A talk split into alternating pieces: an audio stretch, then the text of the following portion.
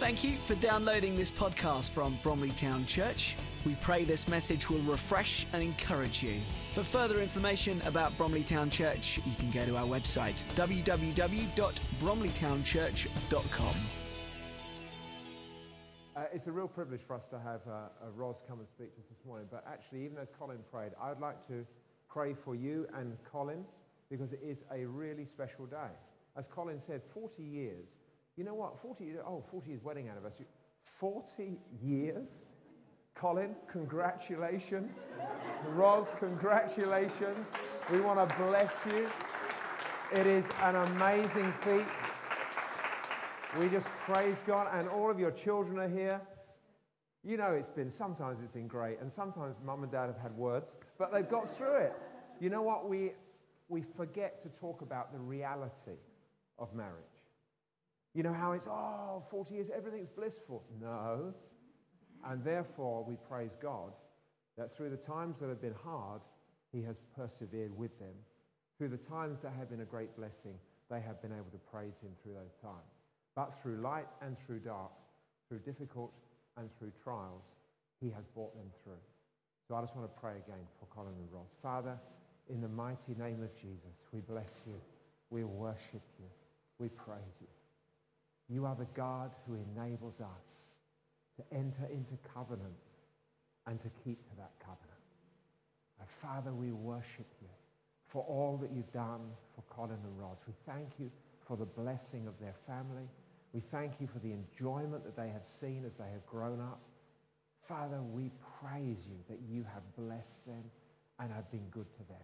In the times, oh God, when it seems they wouldn't have other children, you, oh God, provided because you are the God who knows. And Father, you are the God who knows the plans that you have for us and you bring them into fulfillment. We declare today, once again, God, you are good and your ways are good.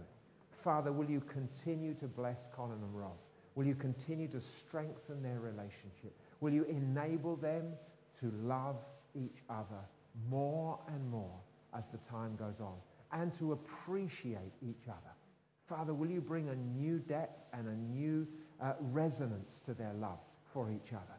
That, Father, that the years that are yet to come will be so much better, even better, than the years that have passed. We proclaim our blessing over them and their marriage and ask, oh God, that you would sovereignly lead them and guide them. We pray that in Jesus' name. Amen. Amen. Amen. Well, congratulations to both of you. It's great. And now it's our privilege that Ros is going to come and share with us. So, Ros, do please come up and share with us. Thank you so much. Bless you. One moment. You'll see why in a moment. oh, right. Excuse me. Yeah, please. Colin, I'm just Few adjustments. The okay, I'm sorry. oh dear.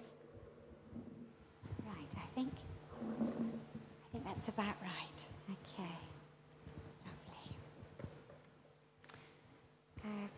Let's just pray, shall we, before I start. Yes. Yes. Thank you, Father. Now praise myself, the King of heaven. To his feet thy tribute bring, ransomed, healed, restored, forgiven. Who like thee his praise should sing? Praise him, praise him. Praise him, praise him. Praise the everlasting King. Father God, we just come and we bless you and we praise you for who you are and for all that you've done in our lives. Father, as a church family, if we were to go around and each one of us was to share what you have done, Lord, we will be here probably forever. Lord, we have so much to bless you and thank you for. And we give you praise this morning. And now, Lord, I just ask, Father, that you would just anoint my speaking. And I pray too, Lord, that you would anoint our listening. Lord, we want to hear from you this morning. Father, I thank you uh, that you are here by your Spirit. So, Lord, we just give you this time now and just ask, Lord, that you be honored and glorified in everything. In Jesus' name. Amen. Amen. Amen. A sip of water before I start.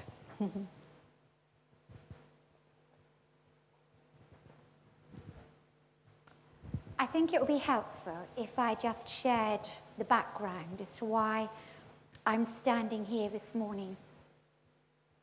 It all started really as, um, as a picture back at the beginning of the year. And uh, God quite often speaks to me in pictures. And it's a picture that really blessed me, and it's a picture that didn't go away.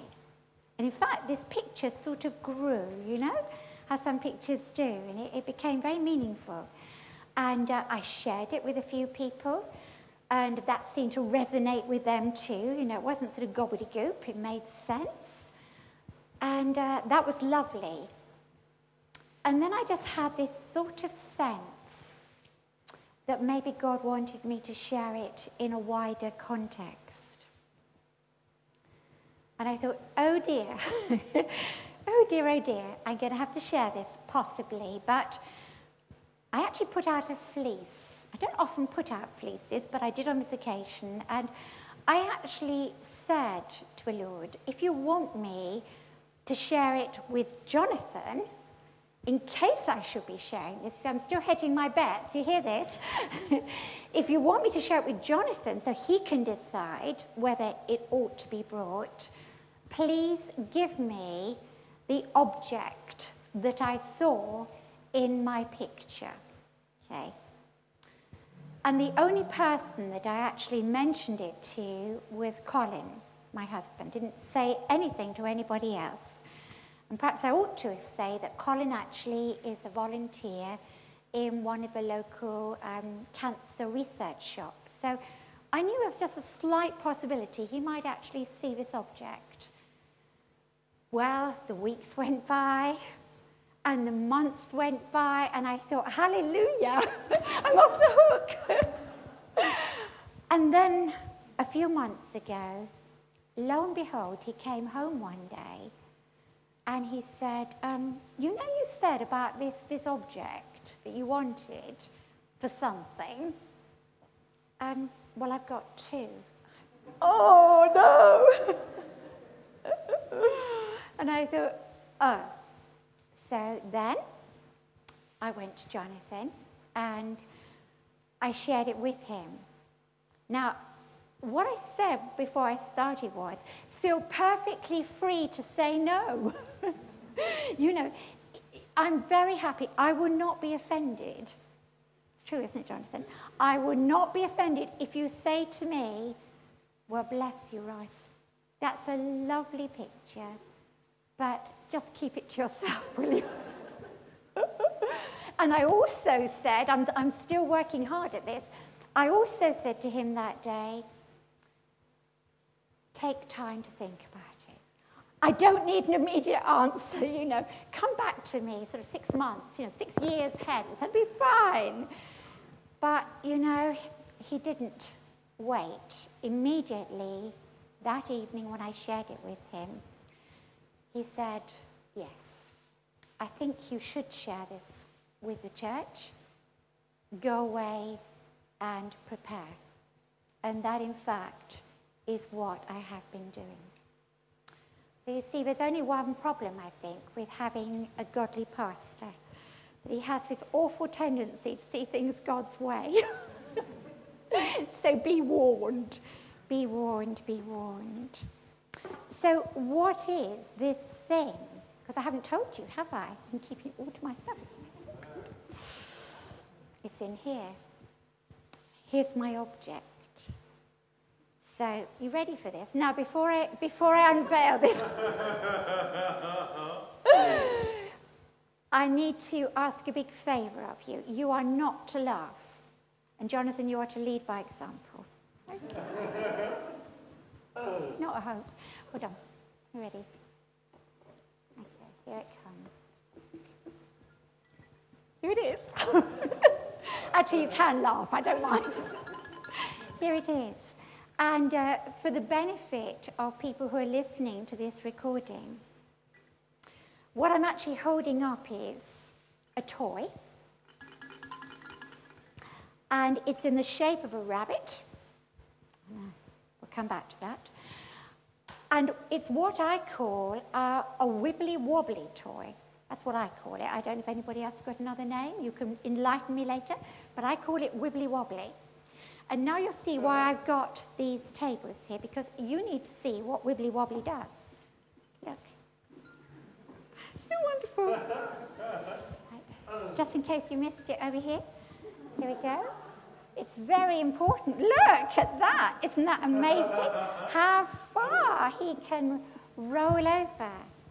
And for the benefit of you lovely people here, because I don't want you to feel miss, that you're missing out, but look at that. Isn't that fantastic? Wonderful. Still going on. so, what am I talking about today? I'm talking about a wibbly wobbly toy. Well, actually, I am and I'm not. Because what that picture spoke to me about is keeping your spiritual balance. Keeping your spiritual balance. I must admit, when I asked for the object, I was hoping for something a little more chic, a little bit more sophisticated. In fact, I would have been quite happy had I had something quite masculine and quite butch, because then I know you guys could really relate. I know a rabbit is difficult, but please stay with me. It does get better, at least I hope it does. Um, I did think about even putting masks on it, but then I thought, oh, you know, come on. God's given me a rabbit, so I'll stick with a rabbit. But actually, the important thing about that toy is it doesn't matter what it looks like. You know, doesn't matter at all. It could be male, it could be female, it could be young, it could be old, it could be black, white, any colour in between. Any of our faces could actually be on that toy. So it's not appearances that matter at all. But as you obviously know, this is not rocket science this morning, is it? What is important about this toy is obviously its design. Yeah? It's how it's made. It's designed, as I've already shown you, to take hard knocks, isn't it? You know? Any child can knock that over and up it comes again. Every time, again and again. It's designed to right itself. And you know, I believe that that is how God has designed us to be as Christians. He wants us to be those who can take hard knocks, but always come back to stand strong in Him. You know, uh, some months ago, we had a wonderful evening in Inspire and Helen treated us to watching a DVD by Louie Giglio. And when he spoke, um, he took those words of Jesus um, In this world, you will have trouble. In this world, you will have trouble, said Jesus. But fear not, for I have overcome the world. And he made a big thing about this the fact that trouble is coming. And it can take many different forms, can't it? You know, sometimes it's just little knocks, you know, almost like inconveniences. But it's still a knock. But then sometimes, you know, the bigger knocks come. It can be sickness. It can be financial problems. It can be redundancy. It can be bereavement. It can be so many things. A few months ago now, we had the riots. That was another knock, a big knock for many people.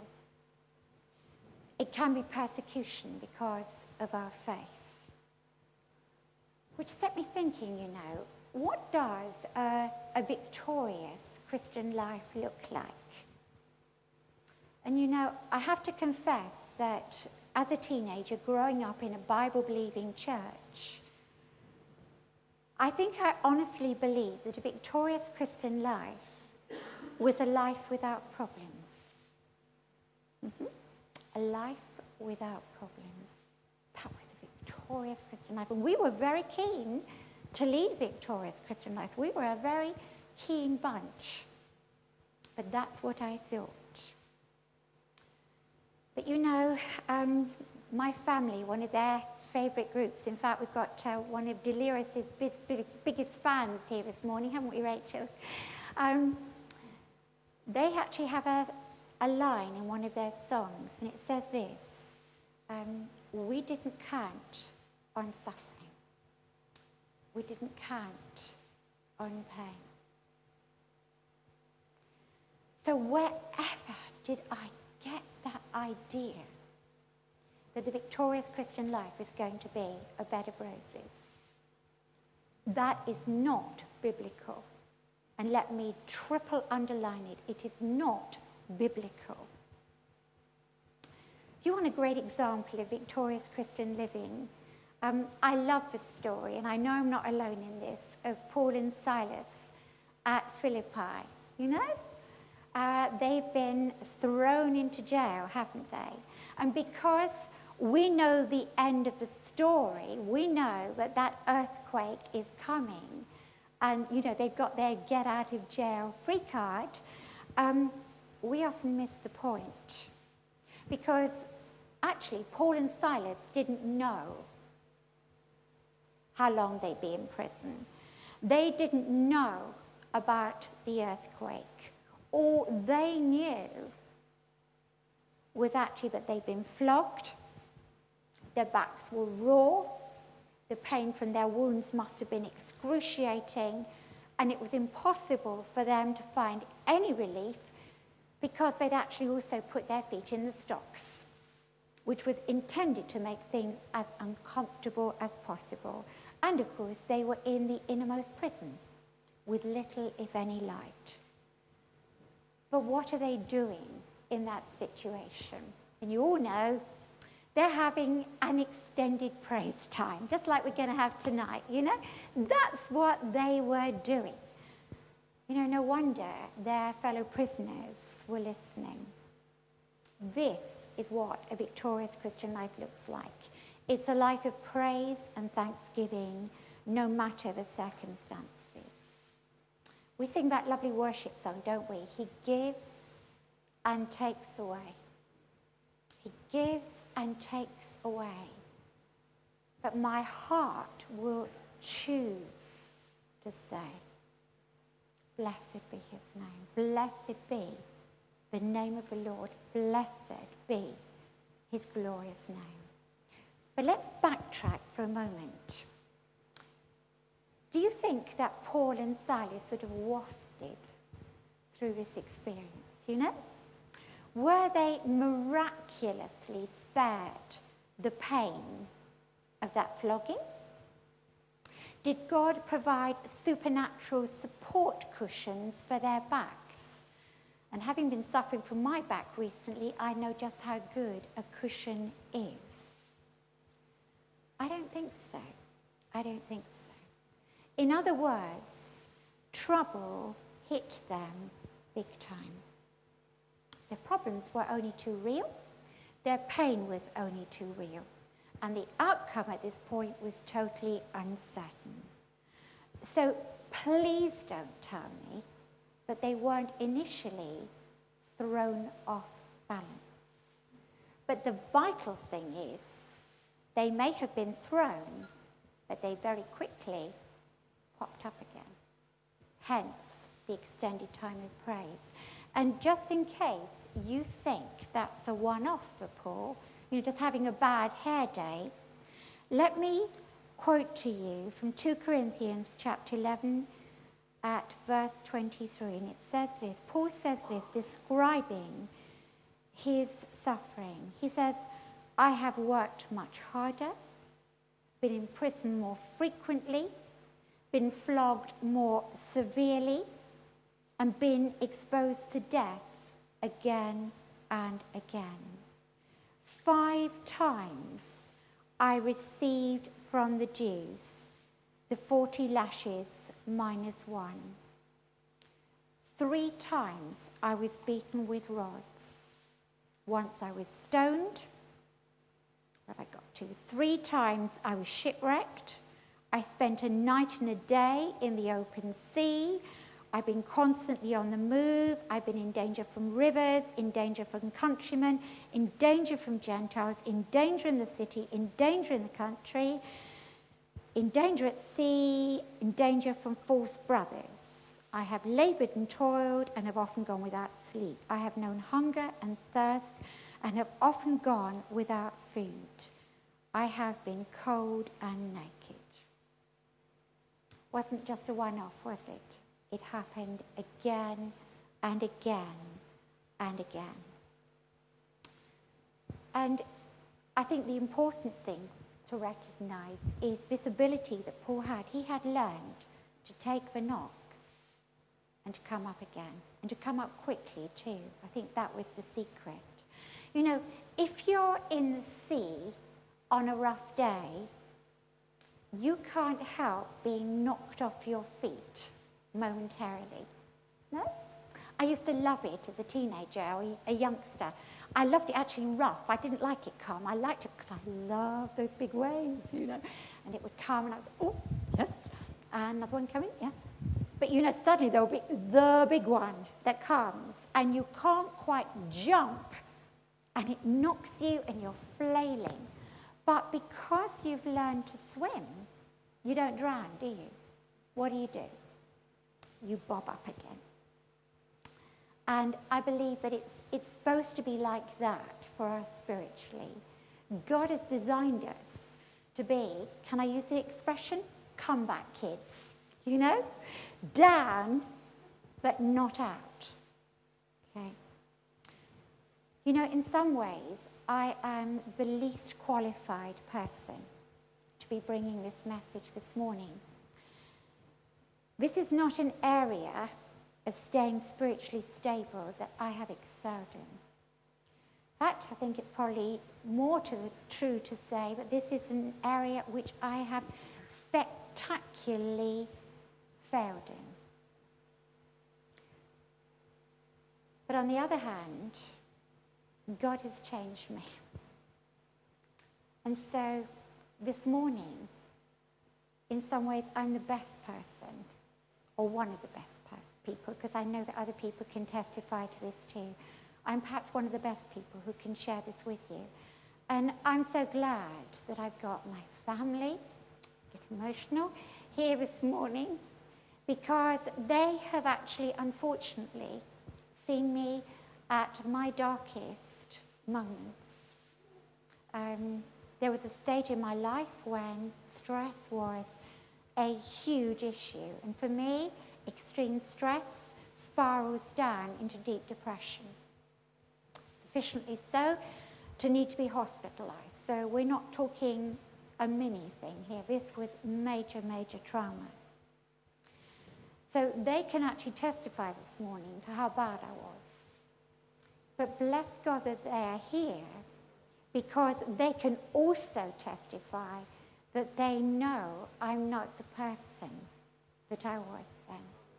Bless God. Amen.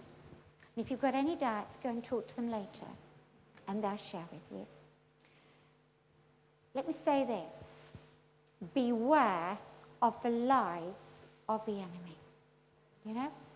Beware of the lies of the enemy can come to us in all different sorts of guises, but one of the things that he loves to do is to say to us, You're down, and it's all your fault. Right?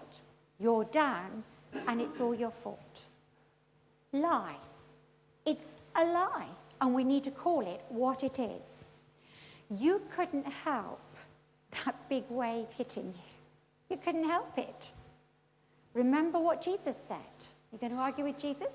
In this world, you will have trouble. In other words, a wave could come at any time.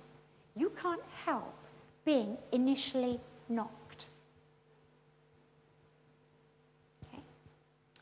Another lie. You're down. True. which just proves what a useless Christian you are. In fact, says the enemy, are you sure you're really a Christian at all? Uh-huh. Subtle, isn't it? Insidious. But lie. Another big lie.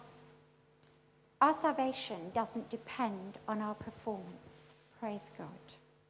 You know, if we have really repented of our sin, if we've accepted Jesus as our Savior, if we are seeking to live for Him as our Lord, you're a Christian.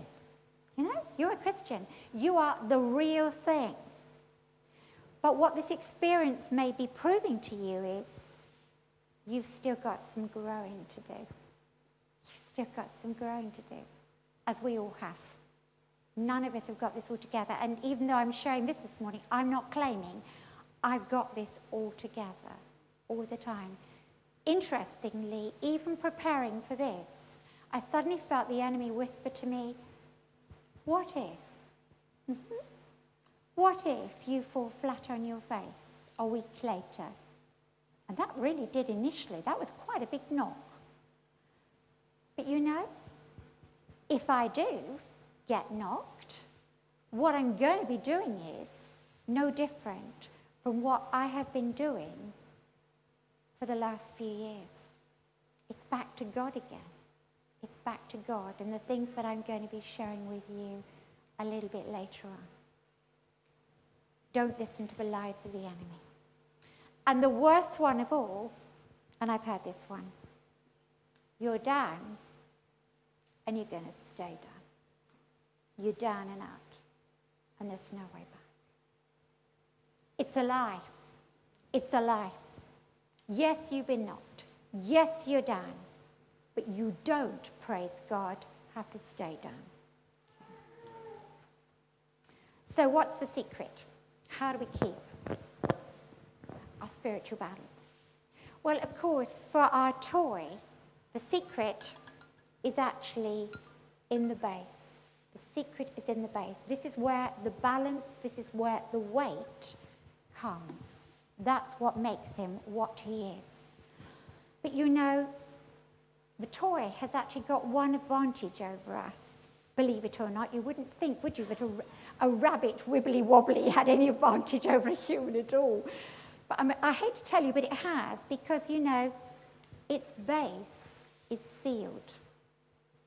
And so long as that base stays in, intact, it's always going to do this wibbly wobbly thing. But unfortunately, or perhaps fortunately, God has not designed us that way. You know, it's like being filled with the Spirit, isn't it? We're told, be filled with the Spirit, it says in Ephesians, doesn't it? And we all know that that doesn't mean be filled once and then hallelujah, got my top up, full of the Spirit. I never need to be filled again. It's not true, is it? We know that that's got to be a continuous experience for us.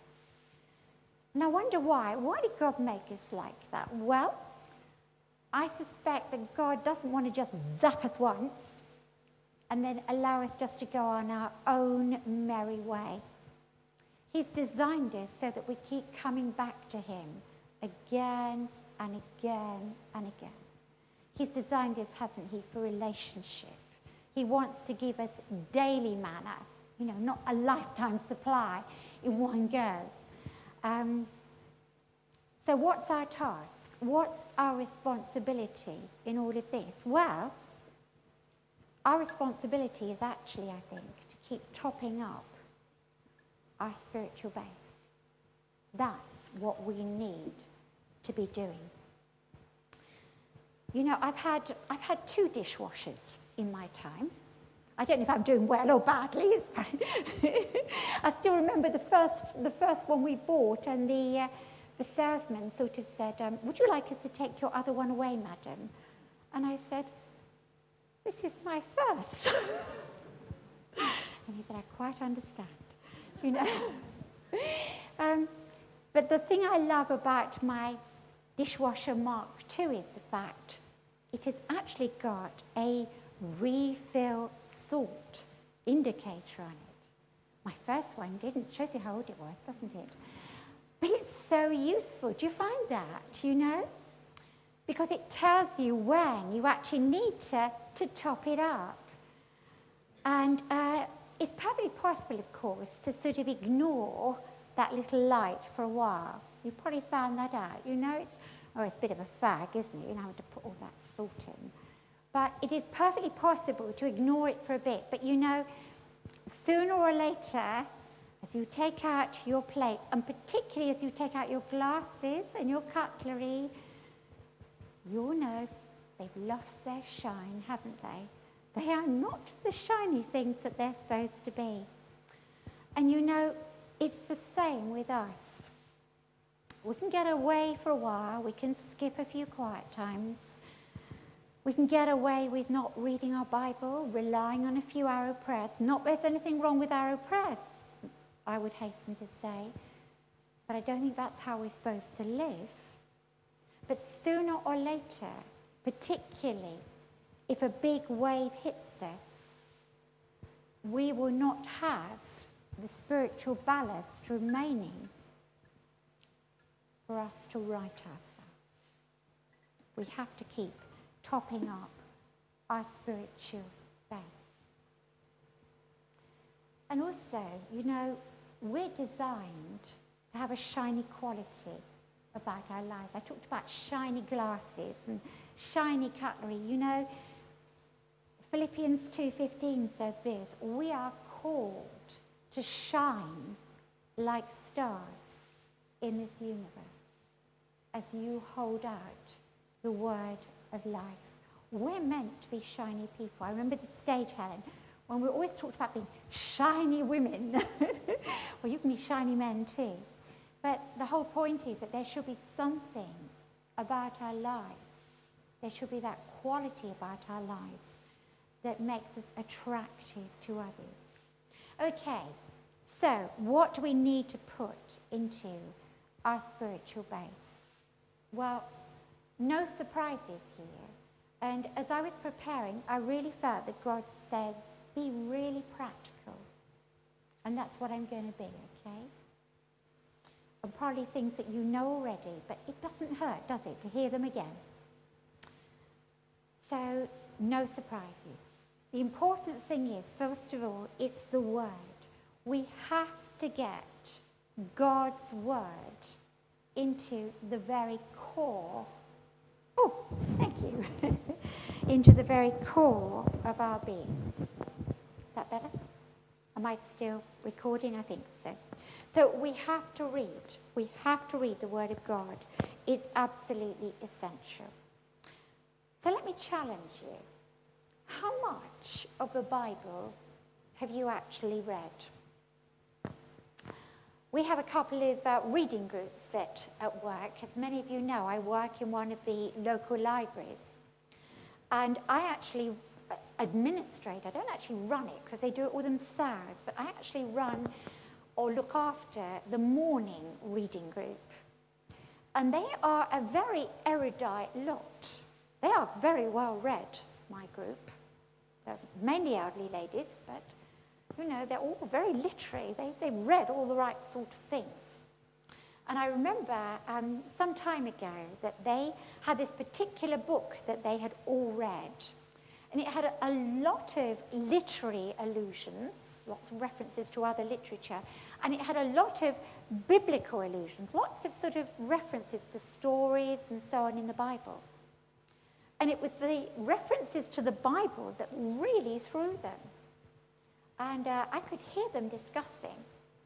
And um, I could hear them saying to each other, well, of course, nobody's read the whole Bible, have they? And I felt like dashing over and saying, hang on, you know, come on Sunday and I'll introduce you to a whole church of people who actually are reading their Bibles from cover to cover, and not just one but going back to do it again and again, you know. There's a wonderful verse in John 14. It says this The counselor, the Holy Spirit, whom the Father will send in my name, He will teach you all things and will remind you of everything that I have said. That's great. But did you notice that little word that I sort of underlined? Remind. If God is going to remind us, we have to know it in the first place. You can't be reminded of something you don't know, you've never heard. And the exciting thing about the Bible is it's a living word. Hebrews 4:12 it talks about it being living, active, sharper than any double-edged sword. That means that God can speak to us powerfully through it. Um, I quite often do the, the Bible talk when it comes to the Alpha course. And I have been known to actually go in with a hard hat on. Um, why? Why a hard hat? Well, the answer is because this book, I always say, is potentially dynamite. You know? It can blow you out of the water. It can change your life. It's a powerful, powerful book. You ever had that experience of reading a passage from the Bible and then suddenly it's like, pow, you know? Hits you, doesn't it? And you think, wow. And sometimes it can even be a passage that you know well. But it's like suddenly, you know, God lights it up just awesome and wonderful. And I do want to make a plea here please read the Old Testament as well as the New Testament. I'm a great OT fan, as many of you know here. I love it. I was brought up on it. I love it. But you know, why do I love it? Well, I love some of the stories there, but also, if you're going to understand the New Testament, you have to know the Old Testament, really. Hebrews is one of my favorite books. I love the book of Hebrews. What's Hebrews about? It's about sacrifice. If you don't know the Old Testament background about the need to come and bring a perfect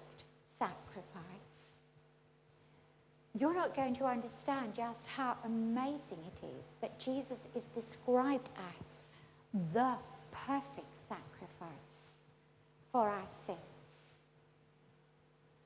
Just nothing. You know, it wasn't a case of anything will do. It had to be perfect. No spot, no blemish. Perfect.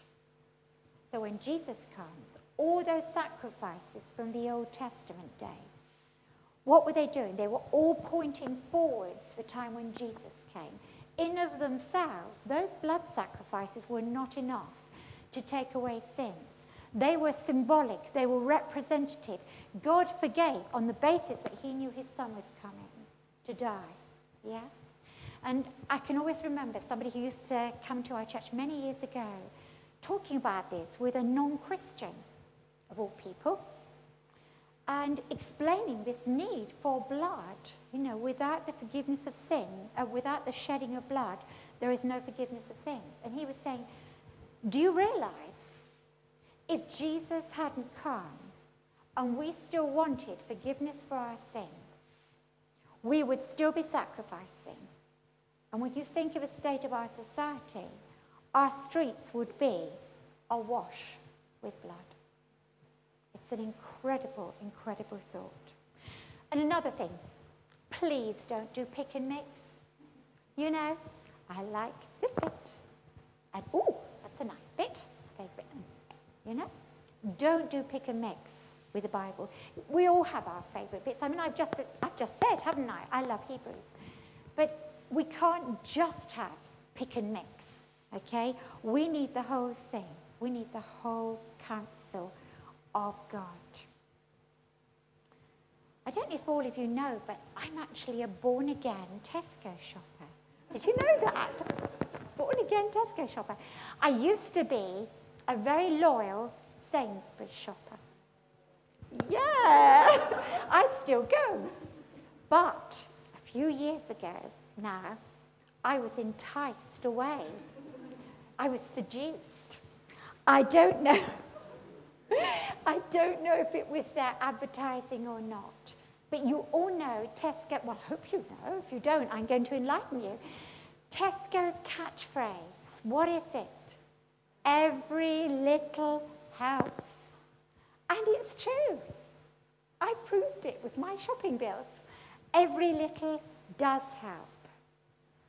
And it's true too where reading the Bible is concerned. Every little does help. Anything is better than nothing. But actually, the truth is, we actually need a good, balanced diet. And we need plenty of it. I'd just like to talk to you, refer you to a classic 1970s sitcom. Before some of your time, I know, but I suspect you probably have seen it, even if you weren't around at the time. It's called The Good Life. Remember it? Good old Tom and Barbara Good. And their sometimes long-suffering neighbours, actually, Jerry and Margo. And Tom, on his 40th birthday, decides, I have had enough of the rat race. I am out of this. We are going to become self-sufficient. And uh, Jerry and Margo, on the other hand, totally into all things to be acquired and go up the social ladder. So they're wonderful contrast. It was an amazing series, wasn't it? Yeah, you some of you have seen it? Yeah, yeah. Okay, you're with me. Okay. It's a wonderful thing. But one particular episode that I will never forget is harvest time.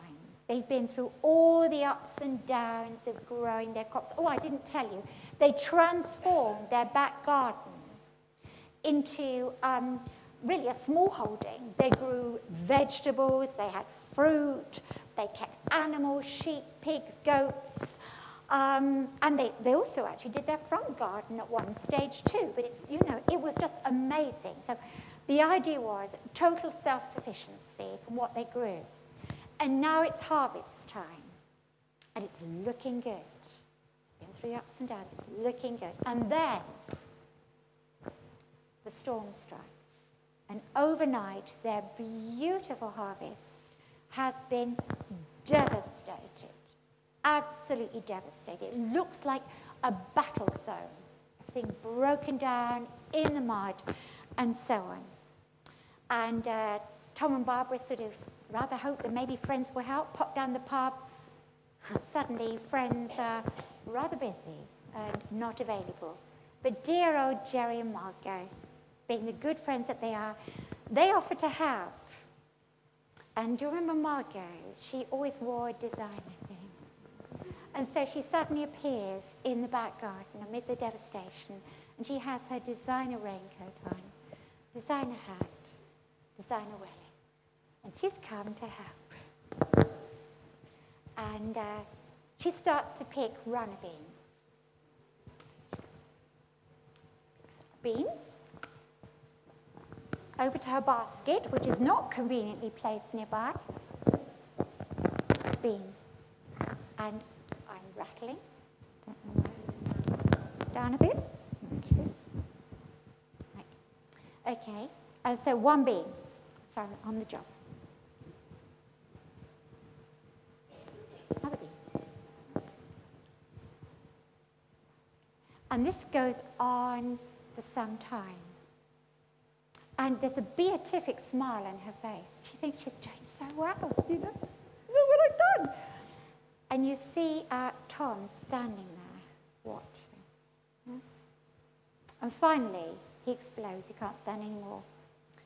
And he sort of makes some comments like, well, I suppose that's all you could expect of a feeble woman which of course is enough to galvanize Margo into action. And suddenly, forget the beans, there is the sack of potatoes, and she's picked it up, whacked it over her shoulder, whizzed round, and in the process knocks Tom over and he's face down in the mud. serves him right, doesn't it really? but, you know, but what I'm trying to make, the point I'm trying to make is, Margo was so thrilled by her little bean and her second bean. It was so tiny. But Tom saw what needed doing. He saw the huge need. And you know, I sometimes wonder, you know, maybe we get so excited, don't we, when we see a little spark, a little indication of spiritual life. We get so thrilled. And rightly so. Because again, you know, every little helps. But maybe, maybe, can I say this reverently, maybe God looks out we're getting so excited about this little flame. And God looks and he says, well, your flame is great. But what I actually need is a blaze. Yeah, I need a blaze because I see the harvest field. I see the extent of the need. The wonderful thing is that God never extinguishes little flames. What in, he does instead is he said, That's great. That's great. Yeah, blows on it. Thank you, Doreen. I've got my prompter here. he blows on it. He says, Come on, let's fan it into flame. Let's fan it into flame because I want that big blaze. I want that big blaze. One of the other things that I often hear people say to me is, you know, Ros, I do try and read, but I just don't remember everything that I've read. Let me give you a food analogy. How many meals that you've ever had do you remember? You know, how many can you actually describe for me? I actually did a calculation. It's so 40 years multiplied by 365 days, i.e. dinners, equals, come on, Stuart, you got it in your head? 14,600 meals. Ooh. Now, I'm not claiming that I've cooked 14,600 main meals. Please don't get me wrong here. Colin has certainly rustled up some in his time. We have had meals out with friends, which have been wonderful. We have had some takeaways. We've ate out in a few restaurants. But that's still an awful lot of meals, isn't it? If I was to ask my family today, come on, 14,600 guys, well, some of you not quite so long because you haven't been around for the whole of the 40 years. But it's, you know, but it's still an awful lot of meals, isn't it? But that's not the point. Every time that I placed a plate of food in front of them, what was I doing? I was fueling them. We were fueling, as we ate that food, we were fueling our bodies. Didn't stop to say, oh, this is a nice bit of protein. I wonder what that will do. Oh, some lovely vitamins in here. No, we just fuel our bodies and we leave our bodies to sort out where the goodness goes. Okay? True? And it's the same as we read the word. What are we doing? We are fueling our spirits. And we need to keep doing it. So don't worry don't worry too much if you don't remember everything that you have read or you don't feel you're re- remembering a lot. Keep reading, keep putting the goodness in. You have that us and them mentality? I think a lot of us do. It's okay for Jonathan and Clive, and maybe it's okay for your community group leaders. They know their Bibles really well, so they don't have to read them anymore because they know them already. Not true. And they'll be the first to say it. You know, we all have to keep shoveling truth into us if we're going to keep this base topped up. And this isn't like a seven day quick fix plan. This is a lifestyle choice. And I believe that we're going to have to do this, brothers and sisters, to our dying day. or until Jesus comes to take us home. Okay? And yes, of course, don't just read it, please. Believe it.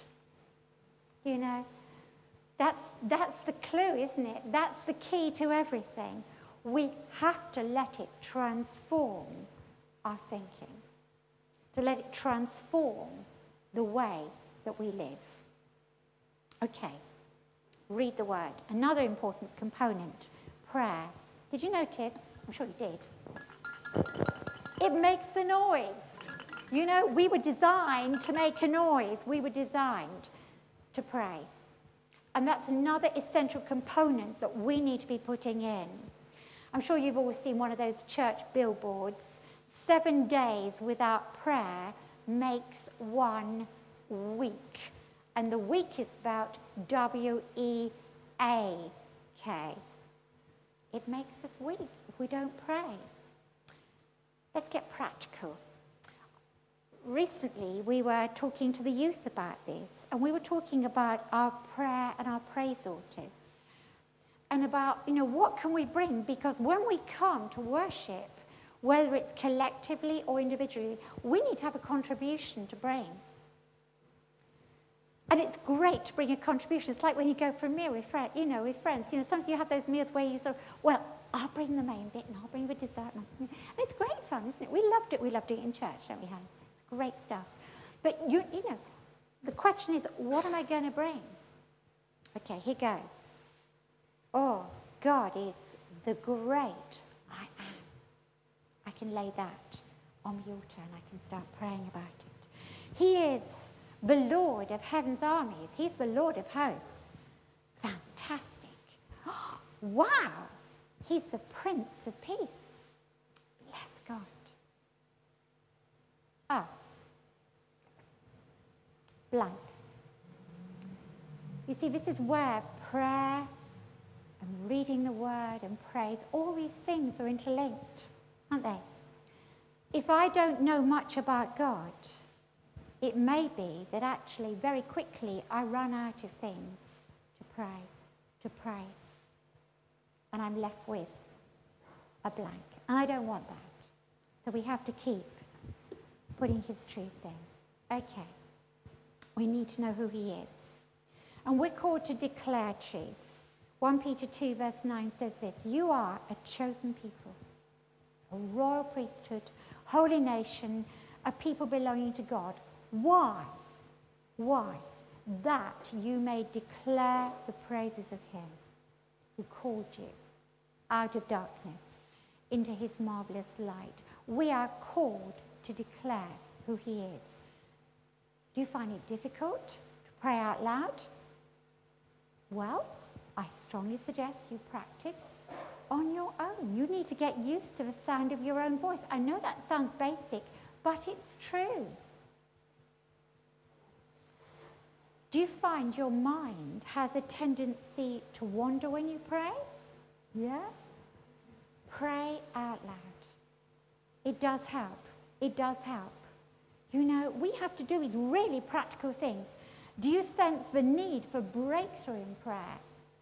Pray out loud. You won't get breakthrough without it. I want to plug the prayer meeting. I can do that. Jonathan, you know, he's got a vested interest, but I haven't, you know, and I don't get commission. Okay, you want to have a great weekend, folks. Start at the prayer meeting. Why? Because it sets the tone for your whole weekend. You know? It puts God first. And that's where he needs to be. You're too tired to come. I know the feeling. I work full time. But what does the word say? It says, they that wait upon the Lord shall renew their strength. Well, hang on. Either that's true or it's not. So if I am tired, that's a fact. But actually, the word says I can renew my strength by coming into God's presence. So come on, folks, let's get there. A final thought on prayer. The enemy wants us, as I've said all along, down and out. But you know, what I've been learning is that if we choose to bow down in his presence, we choose to kneel, maybe sometimes it would even, you will find it's appropriate to actually prostrate yourself, lie, lie on the floor before him. That actually can be a place. If it's simply an outward act, forget it. We're not into outward acts, are we? We don't want that. We want heart stuff. But if God is prompting you to respond in that way, I urge you to do so. Why are we so afraid of what other people think? You know, there's been a lot of programs on the TV recently featuring Islam. And they, one of their tenets, the five, the five tenets, one of them is prayer. We will pray five times a day. And it doesn't matter if you're a Muslim, where you are. Ideally, you're in a mosque. But if you're not, and you happen to be on a road going along, you stop wherever you are. If you've got your prayer mat, you get it out. The good ones have compasses in. You find out where Mecca is. You lay it down, and then you get down on your knees wherever you are, and you prostrate yourself before they prostrate themselves before their God. And they're not ashamed to do it. So why? Why are we so reluctant? If we really believe that we have the truth, why are we so reluctant to do it? Why am I so reluctant? We mustn't be afraid. We mustn't be afraid. We must give God the glory and the praise that he deserves. Amen, amen. Okay, prayer, praise. Please let's praise. You know, you come to pray and you start to praise, you praise, you start to pray. They're all interchangeably linked. We are so blessed with so many worship tapes, worship songs. As we come together, we learn them. How many times do you find yourself just singing your worship song? Because it's, it's there, isn't it? It's in our hearts, it's bubbling up. But it shouldn't just be a Sunday affair. Yes, I know it's easier when we're all together. But this is not meant to be a Sunday affair. This is for every day of the week. There is great power in praise. And your, the praise reports we were talking about earlier, do you know, sometimes I'm amazed we have so few praise reports. You know, so few. But if we were actually to talk on an individual basis, chances are you'd say, you know what, God did something wonderful for me this week. But you, we actually feel like it's, it's just too small, it's too insignificant. Nothing God does is insignificant. And if it was big enough to pray about in the first place, why then are we so reluctant when he's actually answered that prayer to come and praise him? So come on, folks, let's have some more praise reports because we have much. We have much to praise him for. And, you know, even yesterday, I just had one more thought about this. Do you know, the surface on which this thing works makes all the difference. Because once it starts sort of getting bumpy, it's not, it's not quite as good.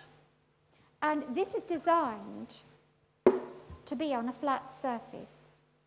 And so if we're aware of things in our lives that need dealing with, if there is sin in our lives, if we have wrong attitudes, don't expect the spiritual balance to be right. It won't be because it's not designed to work on that. Okay? We need to get our surfaces clean as well. I said Colin had got two, didn't I?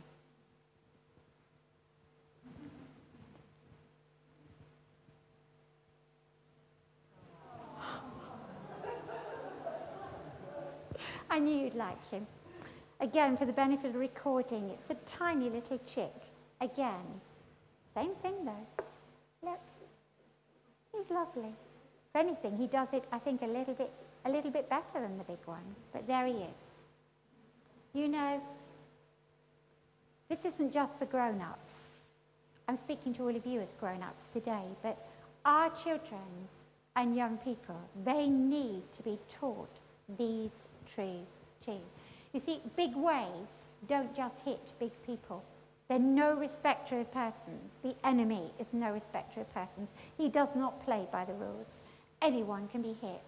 And you know, our children and young people, if anything, are more in the battle, in the battleground than we are, particularly those who've gone off to secondary school.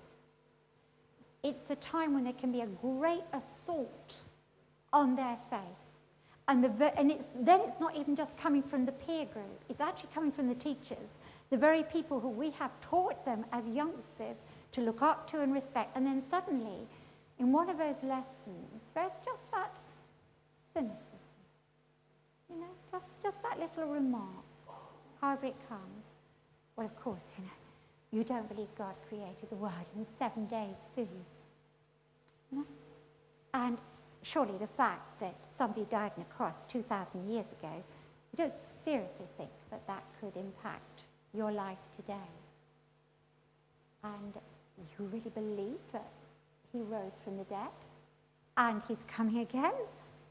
Bless you. I don't think so. You know, that they are right in the firing line. You know, the Israelites were told to teach these commandments to their children. Impress them on your children, it says in Deuteronomy 6, verse 7. Talk about them when you sit at home and when you walk down the road, when you lie down and when you get up. We need to do the same. We must teach our children the truth of God's word so they are strong to stand when they come under attack. Okay, last point. Have your ammo ready. Ammunition, for those who are uninitiated. Have your ammo ready. You know, no trained soldier would go into battle with a sort of, oh, where did I put my rifle? Where were the spare bullets? I'm sure I had a spare hand grenade somewhere. It's just unthinkable, isn't it? Unthinkable. But sometimes we sort of waft into the battle. We need to have our ammunition ready. And you need to carefully select yours. Because what works best for me might not work best for you. Okay? Because we all have different strengths and weaknesses. And we need to be aware of them. Because I'll tell you this, the enemy knows. He knows your strengths. And he knows your weaknesses. And where does he go? Your Achilles heel every single time. So as we close, let me just share with you a couple of, of mine. I actually, I actually have um, a notebook at home. I have one of those black and red notebooks with A to Z. And I actually keep, I actually put in there verses which are really important verses for me, or ones which really speak to me. I don't care how you do it. You can have a notebook, you can have a scrappy bit of paper, you can stick things in your Bible. I don't care. But all I would say to you is have it ready. You need to know where it is. So just a couple. I, I could stand here all morning. Well, I, I have to study all morning. But I could go on and on. But I'm going to limit myself to two. Isaiah 43, verse 1, 1 to 3. You all know it. Fear not. Fear not, for I have redeemed you. I have called you by name. You are mine. When you pass through the waters, I'll be with you. And when you pass through the rivers, they will not sweep over you. When you walk through the fire, you will not be burned. The flames will not set you ablaze. For I am the Lord, your God, the Holy One of Israel, your Savior. Good stuff, isn't it? And to finish with, this is a verse that I don't know how many times I used this when I was really going through those dark moments as I was coming back to health and stability. Because, you know, sometimes once isn't enough. When the enemy had a go at Jesus, Jesus only had to say it back to him once. And eventually the enemy went, turned and fled. I guess he knew he, who he was up against. But we're not Jesus, are we? And so sometimes it's not just enough to say that verse once. We have to, mm, mm, mm, like that. We have to keep shooting it out until eventually um, the enemy knows that we actually do know truth. And this is my verse, which has been so precious to me. Psalm 42, verse 5. Why are you downcast, O my soul? Why so disturbed within me? Put your hope in God, for I will yet praise him, my Saviour and my God. Amen, amen, amen, amen. I'm going to ask the, the worship band if they could come back. I've asked if we can sing Strength Will Rise as we wait upon the Lord. And as they do that, I just want to say this to you. And this is true for every Sunday morning, not just this morning. If God has spoken to you about something in the course of that meeting, I urge you, pray about it before you leave this house. Because, you know, once we get through those outer doors, the world is back with a vengeance. And if you haven't made some sort of response, commitment, what has been shared, we very quickly get caught up, inevitably, in just normal everyday living. And I particularly urge you, if you know that this has been a time when you have had a really bad knock, or you sense a wobbliness, I would urge you, just, just find somebody, either come to the ministry team or just go to a trusted friend and say, I need you to stand with me in this at this time. We so need each other, don't we? And one final thing, if there is anybody here today who as yet isn't a Christian, not yet, could be by the end of the morning, isn't that exciting? But the whole point is, you know, we, we have to start somewhere. And it was wonderful because a few months ago we had a baptismal service here, and a lovely lady called Jan gave her testimony. And what she said was, when I became a Christian, it was as if God had put a rock inside of me. And you know, that's the first piece of the jigsaw. God puts a rock inside of us. He puts the first bit into that spiritual base. And actually, that's the most important component. He puts himself because he comes to indwell us by his Spirit. And that is awesome and wonderful. He is the one who gives stability. So he comes first, and then we shovel it in, and we shovel it in, and we shovel it in. So if you haven't done that first bit, that's where you need to start. And as you already know, we have an Alpha course here. You can come and hear all about it. Find out what the Christian faith is about. But I urge you, keep your spiritual balance for his glory. Amen. Thank you for listening. If you have any questions or you're after more information about Bromley Town Church, do visit our website www.bromleytownchurch.com.